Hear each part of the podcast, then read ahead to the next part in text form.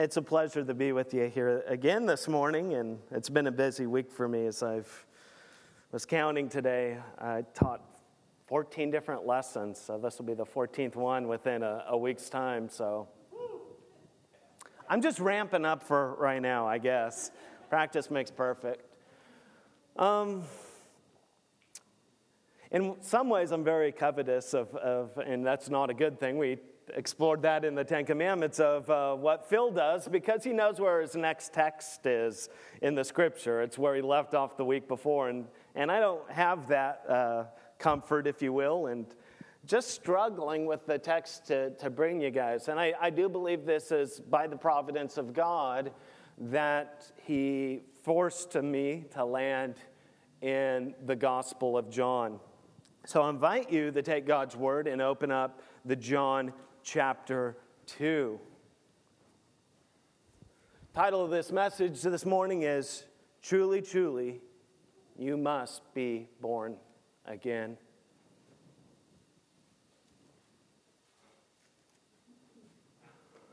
And I better get there myself because I don't have the text memorized.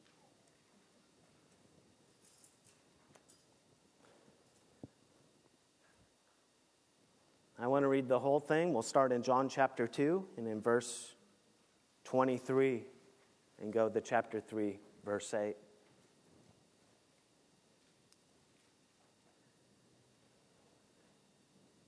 The word of the Lord reads Now, when he was in Jerusalem at the Passover feast, many believed in Jesus' name when they saw the signs that he was doing. But Jesus, on his part, did not entrust himself to them because he knew all people and needed no one to bear witness about man. For he knew, he himself knew what was in man. Now there was a man of the Pharisees named Nicodemus a ruler of the Jews.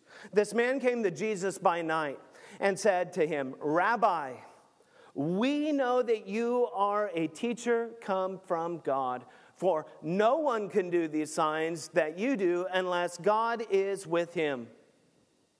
Jesus answered him, Truly, truly, I say to you, unless one is born again, he cannot see the kingdom of God? Nicodemus said to him, How can a man be born when he is old? Can he enter a second time into his mother's womb and be born? Jesus answered, Truly, truly, I say to you, unless one is born of water and the Spirit, he cannot enter the kingdom of God.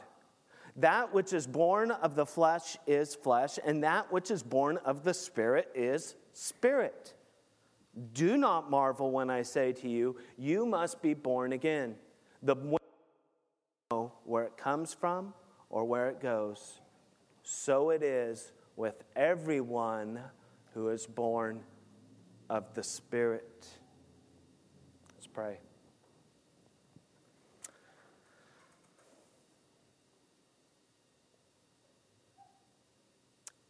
Jesus, I thank you for these words. In some ways, they are so plain and clear. We have heard them so many times. It's a familiar text to us.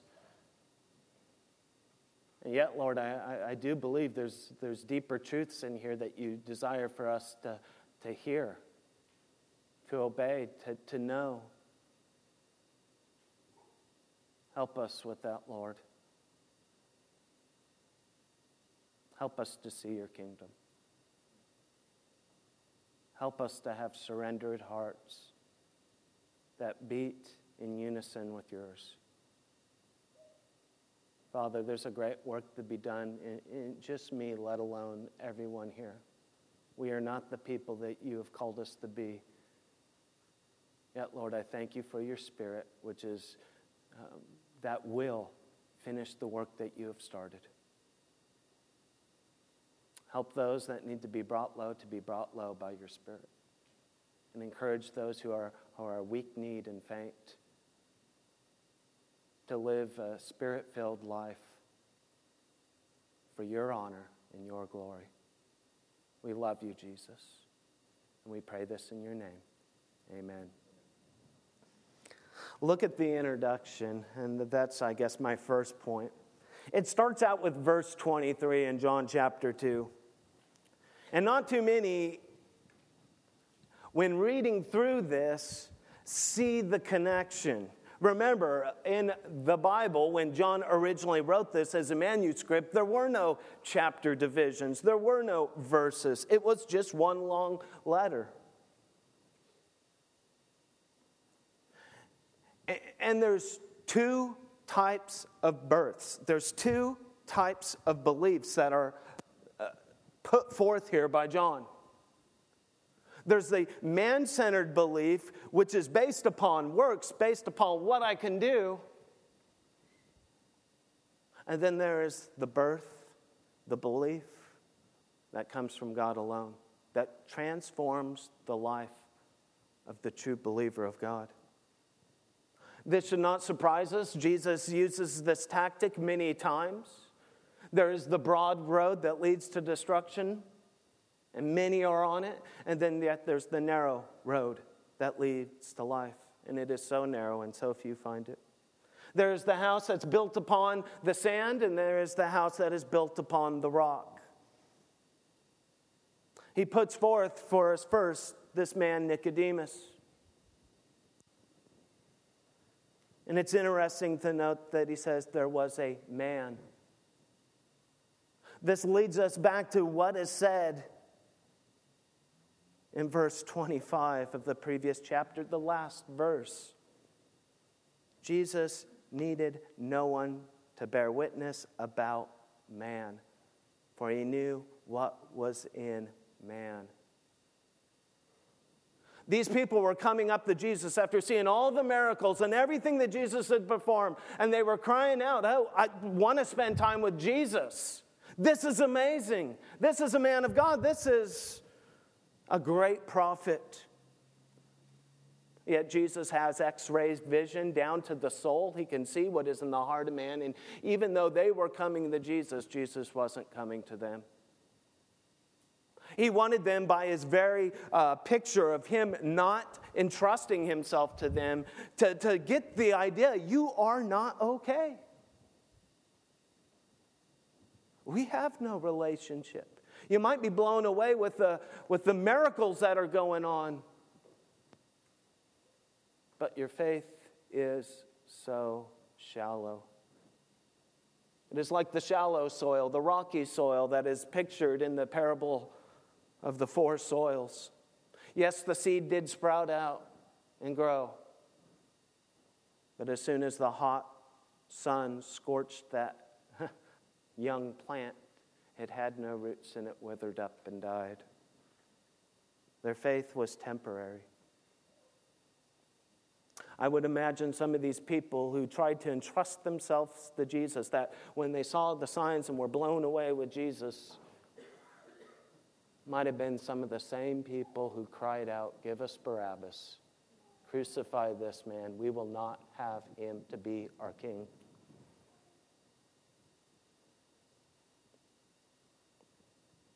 What do we learn about Nicodemus? Well, it was this man. So good on the outside, yet so needed on the inside of, of real grace. It says he was a, a, man of the Pharisees. These are ones who are called to be set apart by God. They were the Bible believing, Bible thumpers of the day. They were the conservative, if you will, evangelicals. They were the ones who really took the Bible seriously. There was about 6,000 of them in the time of Israel. These were the religious elite. These are the ones that took holiness seriously and they saw the wickedness and evilness in the world around them, and they knew it was not right. They knew it didn't conform to what God said, and they willingly set themselves apart to try to glorify God. This Nicodemus was one of them men. And what I'm trying to do here in this picture is point out, and I think this is even what John is doing by even putting this in here. You cannot get a greater man than Nicodemus trying to earn salvation. He is it. He is the perfect man. If anyone could get saved by themselves, it would be this man, Nicodemus. He had it all. Serious about holiness, serious about God, studying the scriptures day and night. And in fact, in verse 2, he says he came by, to Jesus at night. Why? I think so much of his day was spent in studying and being a teacher. Later on in this chapter, he's called the teacher of Israel. Definite article, the, not a teacher. If you wanted to know a religious truth, go to Nicodemus. Eh, Nicodemus. If you wanted to know the Old Testament, go to that man. If you were going to get into a religious art, uh, argument with somebody, Quote Nicodemus to support your answer, and that would probably just end it. This man was so well respected. And think of even his name, Nicodemus. This is his name is not Jewish. It's actually Greek. Now, I believe he was a Jewish man to be a Pharisee, but here's the point. A lot of times, parents in that time would name, if you were well off, your son a Greek name to give him every advantage. His name literally means one who dominates others. And he was set out, and that was his course of life to dominate, to be the very best, to exceed everybody. It wasn't enough to be average to Nicodemus. He had to be the best, he had to dominate everything. He was also a ruler of the Jews, according to verse 1. Meaning he was part of the Sanhedrin. He was one who was of the, the top 70 in Israel, the religious elite, the ones who settled spiritual matters. He was in the in club. You couldn't get any higher than this man. And he comes and he thinks that he has some great insight, and he comes to Jesus, teacher, rabbi. We know that you are a teacher come from God. Huge compliment. He saw the truth there. We know you're a prophet. You came from God.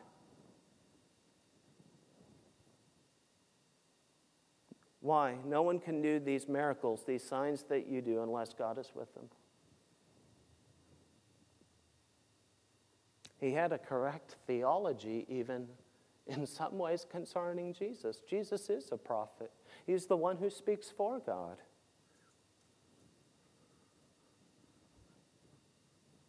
Yet he had it so wrong.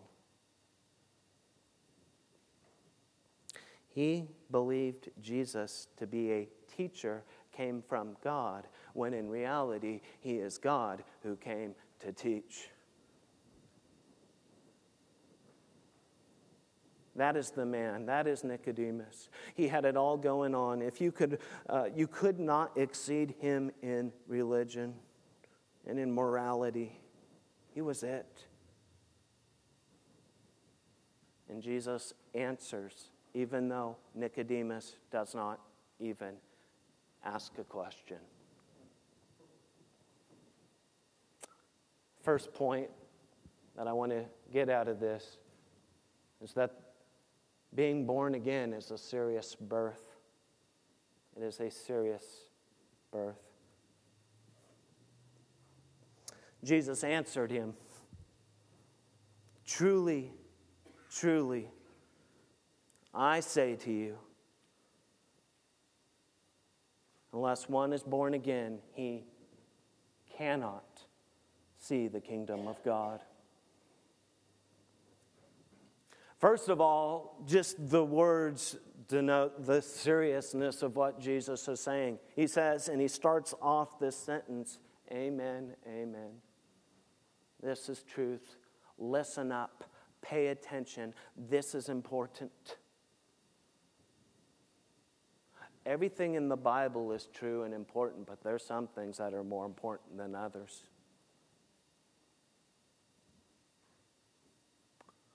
You think I'm a prophet? Let me tell you something that's really important, Nicodemus.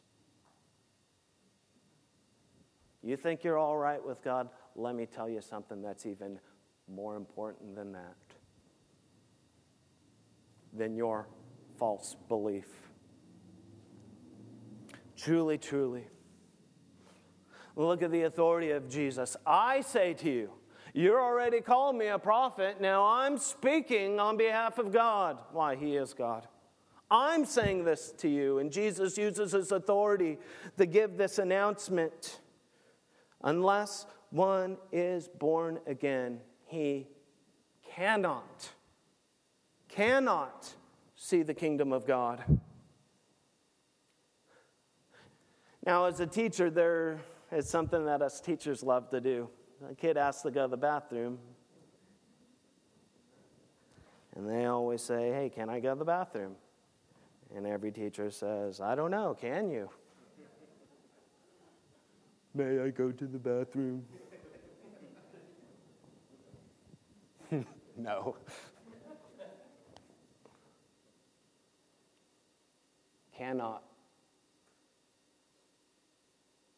shows inability. He cannot do it. He's unable to do it by himself, by his religion, by anything. And I don't even think this is even talking about salvation here. A lot of us read it that way. He does not say you cannot enter the kingdom of God, the kingdom of heaven. That comes later with this next truly, truly statement. He says you cannot even see it. You can't even see it. You can't see your need of it. You can't see the kingdom itself. You can't see the king of the kingdom. Unless you are born again, you will have no idea of your need. You cannot even comprehend it. And this makes sense to us who are Bible believers who have been born again. It makes perfect sense since the things of God are spiritually discerned and are foolishness to the natural man, as it says in Corinthians. You cannot even see it, Nicodemus. You are striving so hard in a direction and you can't even see where you're going. You think you are going to the kingdom, you're going to the king's wrath.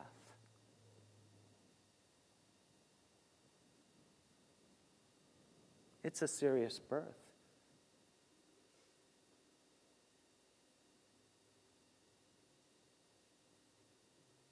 My friends, unless you are born again, you might make some sense out of what is said, but it won't impact your life. Your eyes of faith will not be open, and you cannot see the King in glory.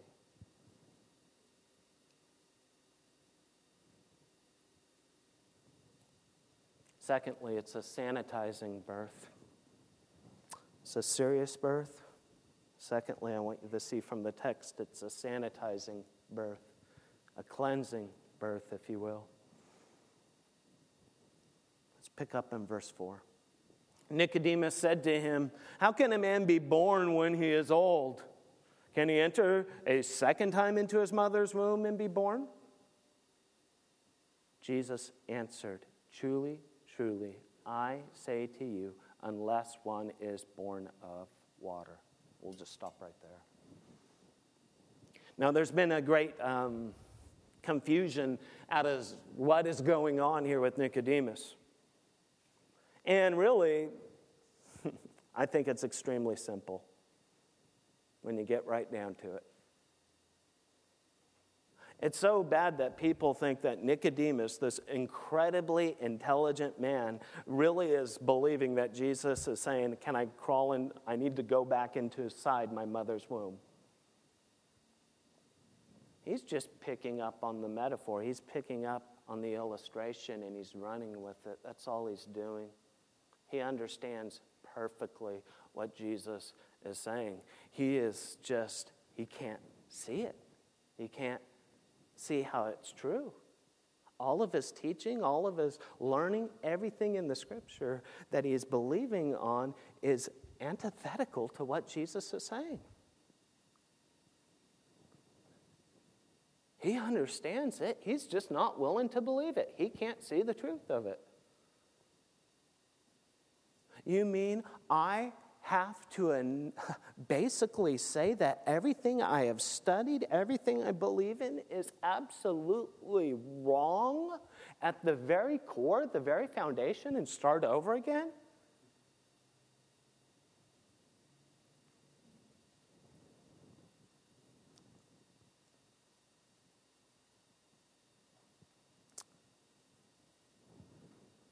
God opposes the proud.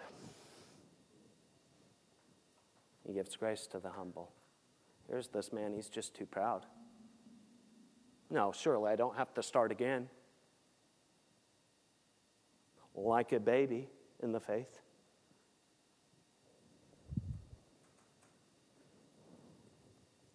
And so Jesus goes on with this response I say you you need to listen to this. It is the truth. Truly, truly, I say to you. And the last one is born of water. And there's even a lot of confusion on to what that means. Some think it's speaking about just a physical birth. And I think that's unnecessary, like the before, pre, uh, before delivery, the water breaks. Yeah, that's, come on, that's so simple. Well, to be saved, you first need to be born.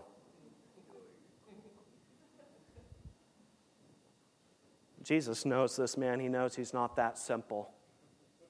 He's not a simpleton. Some think it's baptism.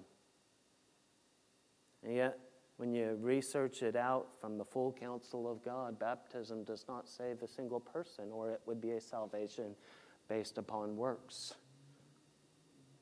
When it speaks of water, I think it's speaking of one thing. He, he's going to go over two elements of the Holy Spirit as, as he is producing this new birth, or two effects of it. The first one he's going to use here is water, the second one he's going to use is wind. Water, and, and think about it, this man is the teacher of Israel. He knows the Old Testament well. And so when Jesus uses the word water, this is what would pop into his mind. Let's turn back to Ezekiel. We were there earlier. Ezekiel is a, an amazing book and also a very complex and hard book at the same time. And in chapter 36 is where we'll be picking up. We read chapter 37 because it flows out of 36, and I think that's the effects of the new birth upon the nation of Israel as they will have this new heart and new mind, and God will bring his people out of death and into life. And you know what? That's a very good picture of what happens to any person when they're born again.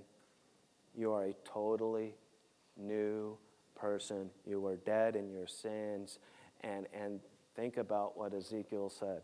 God asked Ezekiel, Can these bones live? Uh, uh, uh, uh, you know, Lord. That's a good answer. If you will it, yes. If you don't, no. You know. Prophesy. Speak my words to him. These life giving words.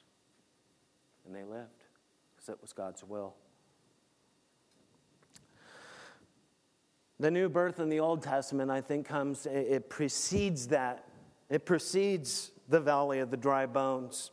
In Ezekiel chapter 36, look in verse 24. He says to the nation of Israel, I will take you from among the nations and gather you from all the countries and bring you into your own land. Now, a lot of times we think that has already been fulfilled. And yet, the remainder of this will show us that it has not yet happened, but it will.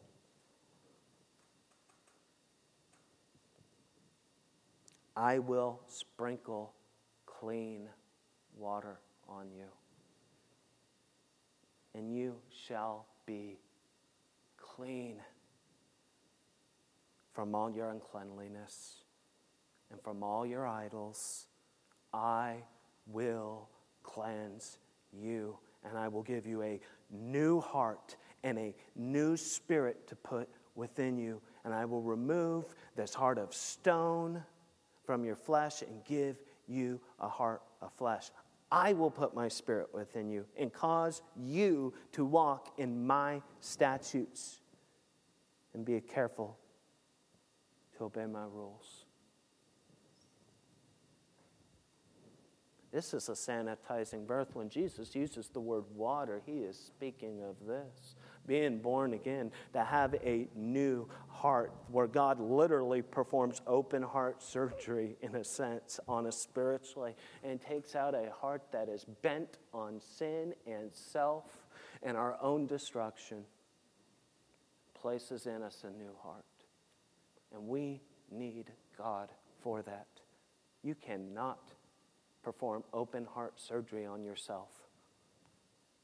Please don't try it, you will die. You need someone else. You need one who is aware and how to do that. You need a doctor. Well, in a spiritual sense, we need God totally for this. Why? We need to be cleansed. We need to be able to see this the kingdom of God because our minds are so fogged up with everything else in this world that seeks to take our attention off of God. Oh my goodness, where's the time going? Thanks for that, Phil. A clock. I want to get to my third point. Let's go back to John.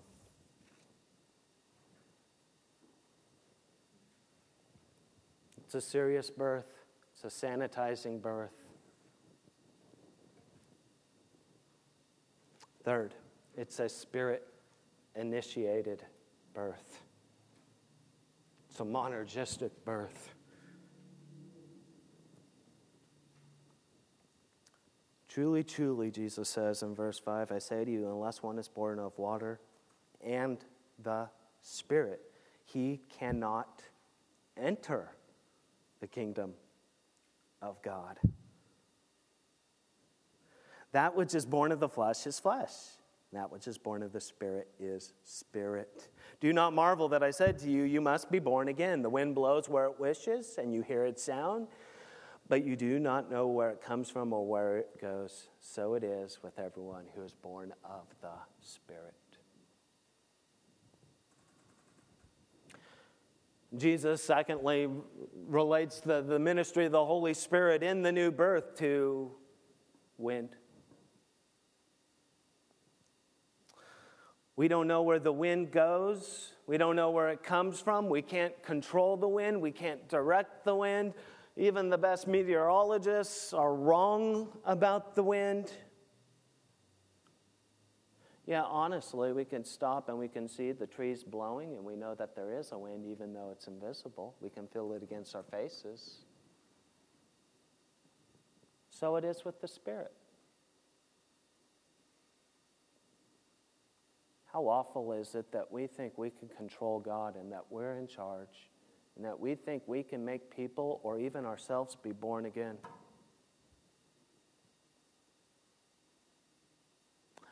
And even why I even thought about choosing this and why it even came to mind is, is this. I think that this is a, a misunderstanding in the new birth has really divided the church, and you have different uh, areas of theological thought where if we would come together on this one doctrine, a lot would be settled on both sides. Some people take it too far in this extreme, and they don't preach, hey, a man has the responsibility to repent and believe, and that's wrong. We should beg sinners and then on the others. And so they make salvation too hard. The other side makes it too easy.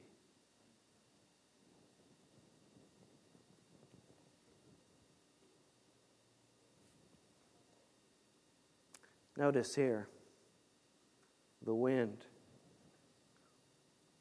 You can't control it. And with God, you can't control His working. We can just see the effects of it, just like the wind. We can see the changed life. Look at, I can know when a child is born because all of a sudden there's a child. It's pretty simple. It doesn't take a genius to see that.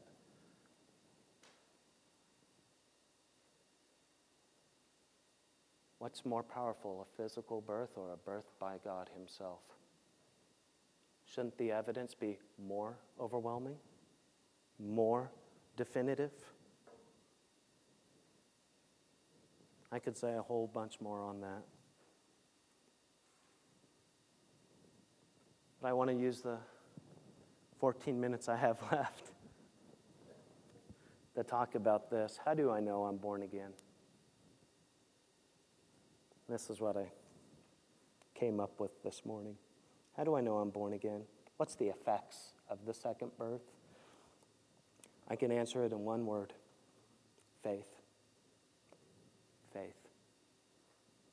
Let's make it very simple faith. Do you only trust in Jesus?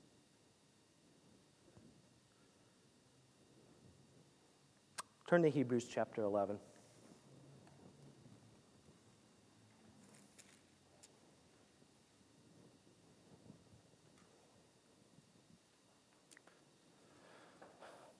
We're going to look over three aspects of faith the solution of faith, the specimens of faith, and the supremacy of faith from the book of Hebrews. First of all, the solution of faith. Hebrews chapter 11, starting in verse 1. Here's the solution, the answer. What is faith? Here it is. Now, faith is the assurance of things hoped for and the convictions of things not seen. There it is. In God's Word, He gives two aspects of what really is faith. It is, first of all, the assurance of things hoped for, and secondly, the conviction of things not seen. First of all, think about insurance. The Greek word has the same root as what we would get the word foundation on. Foundation. That assurance is a foundation.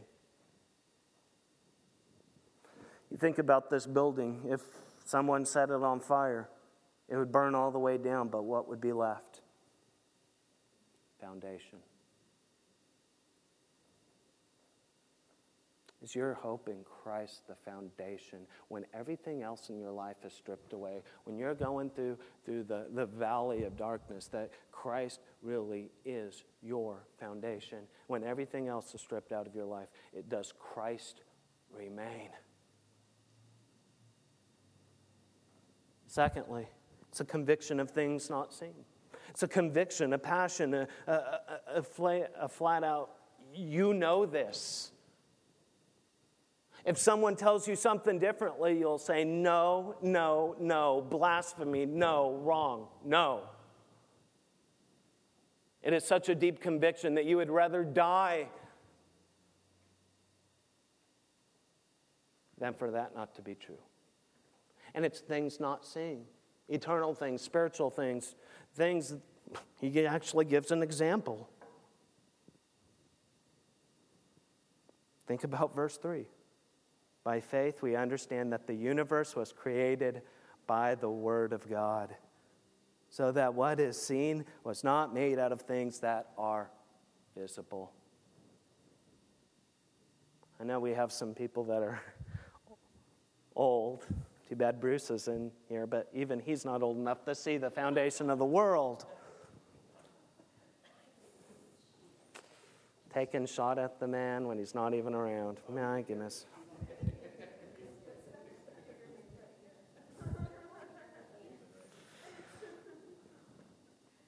None of us have seen God.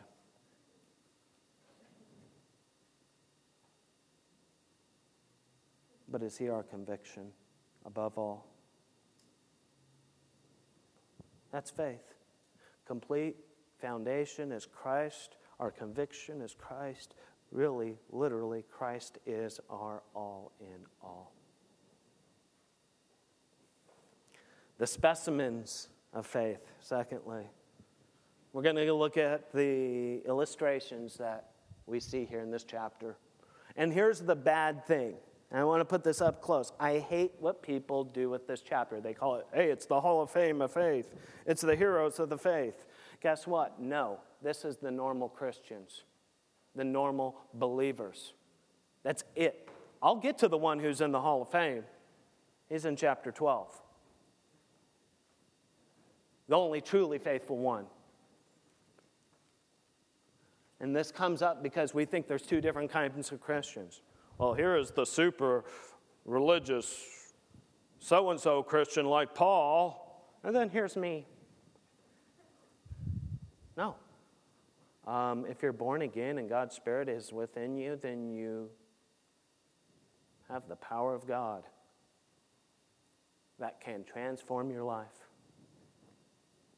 Specimens of faith. I want to go over five things very, very, very quickly. Let's look at this chapter. Specimens of faith. What do we see? What's, what should be the evidence that we are born again? First of all, one, we should absolutely live by God's word. That's what we see here. That's the common thread. We should absolutely live by God's word. Verse 7 in this chapter Noah, by faith, Noah being warned by God. Being warned by God concerning events still yet as unseen, in reverent fear constructed an ark for the saving of his household. Hey, Noah, you're in this dry place and it hasn't rained. And yet God comes to him and says, Build an ark. I'm going to flood this place. You can't relocate. Well, God said it. It's true. Okay. Abram, Abraham, look at verse 8. By faith, Abraham obeyed when he was called. Who called him? God. When he was called to go out of a place that he was to receive as an inheritance. And he went out. Sarah, verse 11. By faith, Sarah herself received power to conceive even when she was past age, since she considered him, God, faithful. And what did God do? He promised. It was his word, his promise. Abraham, he believed God's promise in verses 17 through 19. I will make you a great nation through this one through your seed, through Isaac. And so it says in verse 19 that he thought, even though God commanded him to go and sacrifice Isaac, God will not break his word. Even if I go through this, God will raise Isaac from the dead. Joseph, verse 22, he believed God's covenant that this land would belong to the Jewish people. And so, even though he couldn't be buried in the promised land, he left because he believed God's promise. He left the instruction when you finally are freed from here, take my bones and bury it there because I believe that. How do I know I'm born again? How do you know you're born again? Do you absolutely live by God's word? Do you truly believe it is the word of God or just a bunch of suggestions? Secondly, we need to be absorbed with the reality of heaven. That's another evidence. Absorbed with the reality of heaven. Look at verses 9 and 10. Speaking of Abraham, it says, By faith he went out to live in the land of promise, as in a foreign land, living in tents with Isaac and Jacob, heirs with him of the same promise. Why? Verse 10. For he was looking forward to the city that has its foundations and whose designer and builder was God. I promise you all this land, Abraham. He never received any of it, just a little parcel to bury his wife. And he was glad to live in tents, even though that man was a rich man, because he was not caught up in the things of this world. He was looking to the world to come, whose foundations, whose architect is God alone.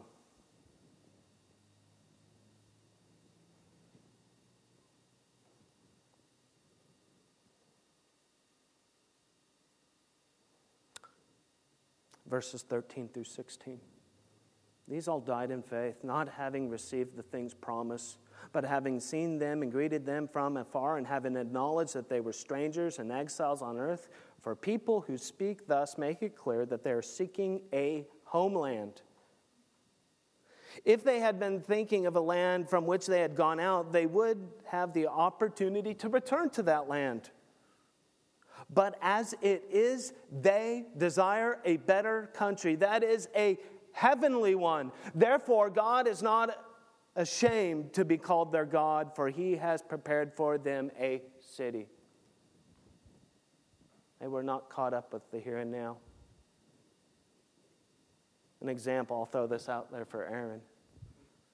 Since he made a Pilgrim's Progress reference at chapel. Think of Christian and faithful going through Vanity Fair all of the things of the world to distract them, things people so pursue. Christian and faithful, it says that they put their hands over their ears, they looked up to heaven,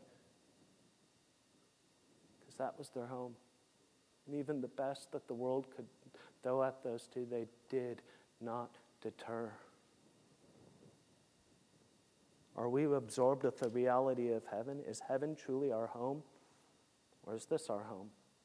Heaven is eternal. This world must be judged because it is under the curse and condemnation of God.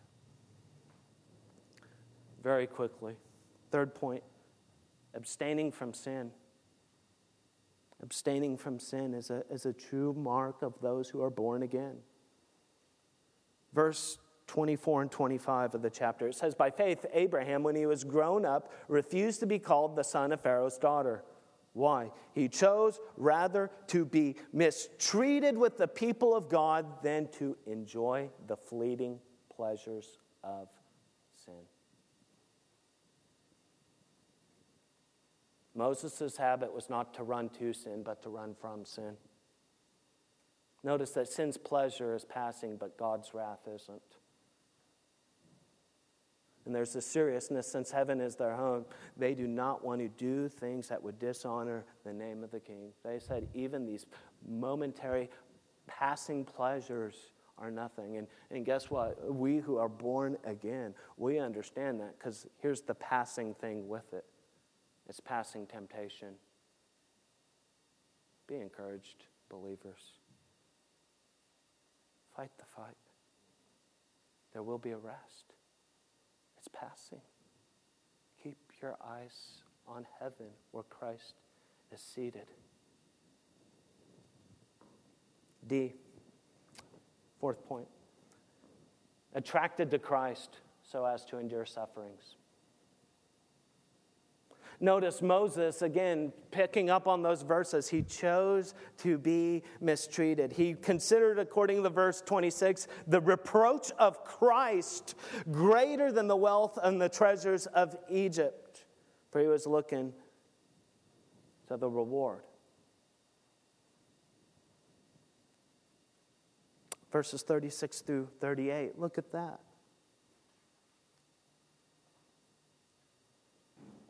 Start halfway in verse 35. Some were tortured, refusing to accept release. Others, so that they may rise again to a better life. Others suffered mocking and flogging, even chains and imprisonment. They were stoned. They were sawed in two. They were killed with the sword. They went about in skins of sheep and goats, destitute, afflicted, mistreated, of whom this world is not worthy wandering in deserts and in mountains and dens and caves on the earth. What would cause a man to do that? Being so attracted to Christ. As Paul would say, Oh, I desire to even share in the sufferings of Christ. So that I have the hope of attaining a better resurrection to be like Christ in all things. If we're a Christian or little ones who follow Christ, Christ was a man of sorrows and acquainted with grief. There's not anybody who suffered worse. Lastly, I think a, a, fifth point is there's an amazement for the Christian. An amazement that God gives by living, by looking at our lives and seeing a radical and exciting life. What I mean by radical is, you know, we would do what the natural man would never do. And what I mean by exciting is we see God doing the impossible in our lives. Verses 29 through 35. I love this. By faith, the people crossed the Red Sea as on dry ground. But the Egyptians, when they attempted to do the same, were drowned. By faith, the walls of Jericho fell down after they had been encircled for seven days. By faith, Rahab the prostitute did not perish when those who were disobedient, because she had given a friendly welcome to the spies. And what more should I say? For their time would not fail me to tell you about Gideon and Barak, Samson, Jephthah, David, Samuel, and the prophets. Through faith, they conquered kingdoms, they enforced justice, they obtained promises, they stopped the mouths of lions, they quenched the power of fire, they escaped the edge of the sword, they were made strong out of weakness, became mighty in war, and put foreign armies to uh, flight. Women received back their dead by resurrection. What's your story? There is a radical life where, where there are some things that, that daily just surprise myself, and that's not me. And I see God working in my life. I mean, honestly, and I'm sure Aaron could say this. Why in the world would I become a junior high teacher?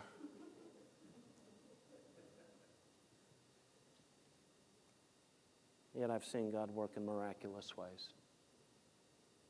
That can only be attributed to Him.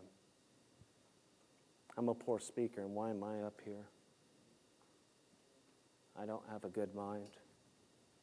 I just love the Bible, and that's about it. Lastly, you want to know who's in the Hall of Fame of Faith? Look at chapter 12, the supremacy of faith. This is who we're actually to imitate. Therefore, since we are surrounded by so great a cloud of witnesses, let us also lay aside every weight and every sin which clings so closely. Let us run with endurance to the race that is set before us. Here it is, verse 2, chapter 12 of Hebrews. Looking unto Jesus, the founder and the perfecter of our faith and how did Jesus show our, his faith? To the Father, his trust in the Father.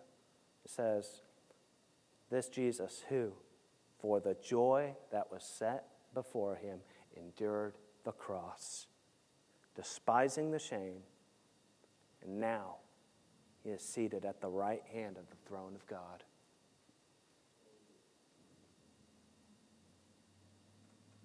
None of us have arrived. That is our one we are to model ourselves after. None of us has resisted, as says a little bit later on, in our struggle against sin to the point of shedding our own blood.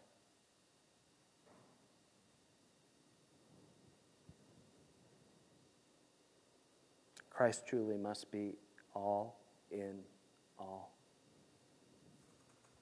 To wrap it up, the conclusion you must be born again. Truly, truly, I say to you, Christ says to you, you must be born again. Question is, have you?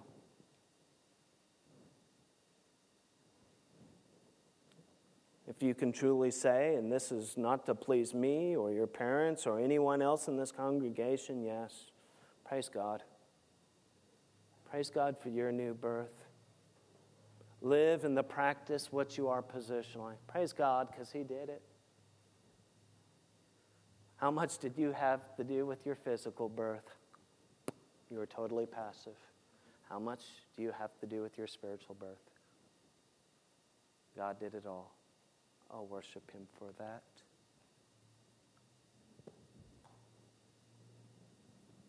Have you been born again? What if you answer no? This sounds weird because I just said it's all of God. Ask Him. Plead with Him. Beg Him. Do not sleep. Do not give any rest to this endeavor until God changes you. Use the means of grace. Be in your Bible. Pray, pray to Him until God so radically transforms your life that you are no longer a hypocrite.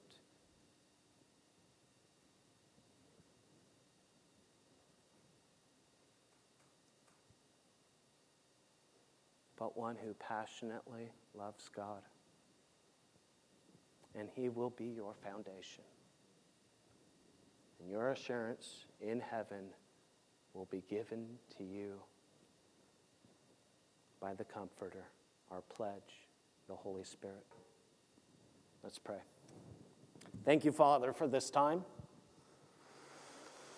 Give us ears to hear, cause in us, Lord, to see your kingdom, to see you as the prize our great reward. Lord, even I thank you for, uh, I don't know, the words of Charles Wesley come to mind. You, Jesus, born to raise the sons of earth, born to give them second birth. Thank you for that. We lift up our minds and our hearts and our voices, Lord. Thank you. Amen. This is the time where we stop and we reflect upon what Jesus did. It was costly for him to purchase a people. It cost him his life, his blood. You know what? It cost him his throne. He left heaven and became a servant and became obedient to the point of death, even death on the cross. And what we do is we, as we take the bread and we take the juice. Just as Christ today is exalted and God has given him the name above all names, the name Lord, we can do that in our hearts, in our affections, in gratitude to him now. Think about the things that have been preached today. Think about his word. Think about how he has worked in your life and be thankful. And if there is sin that you must deal with, deal with it. I beg you. The elements are on the side. Um, please enjoy.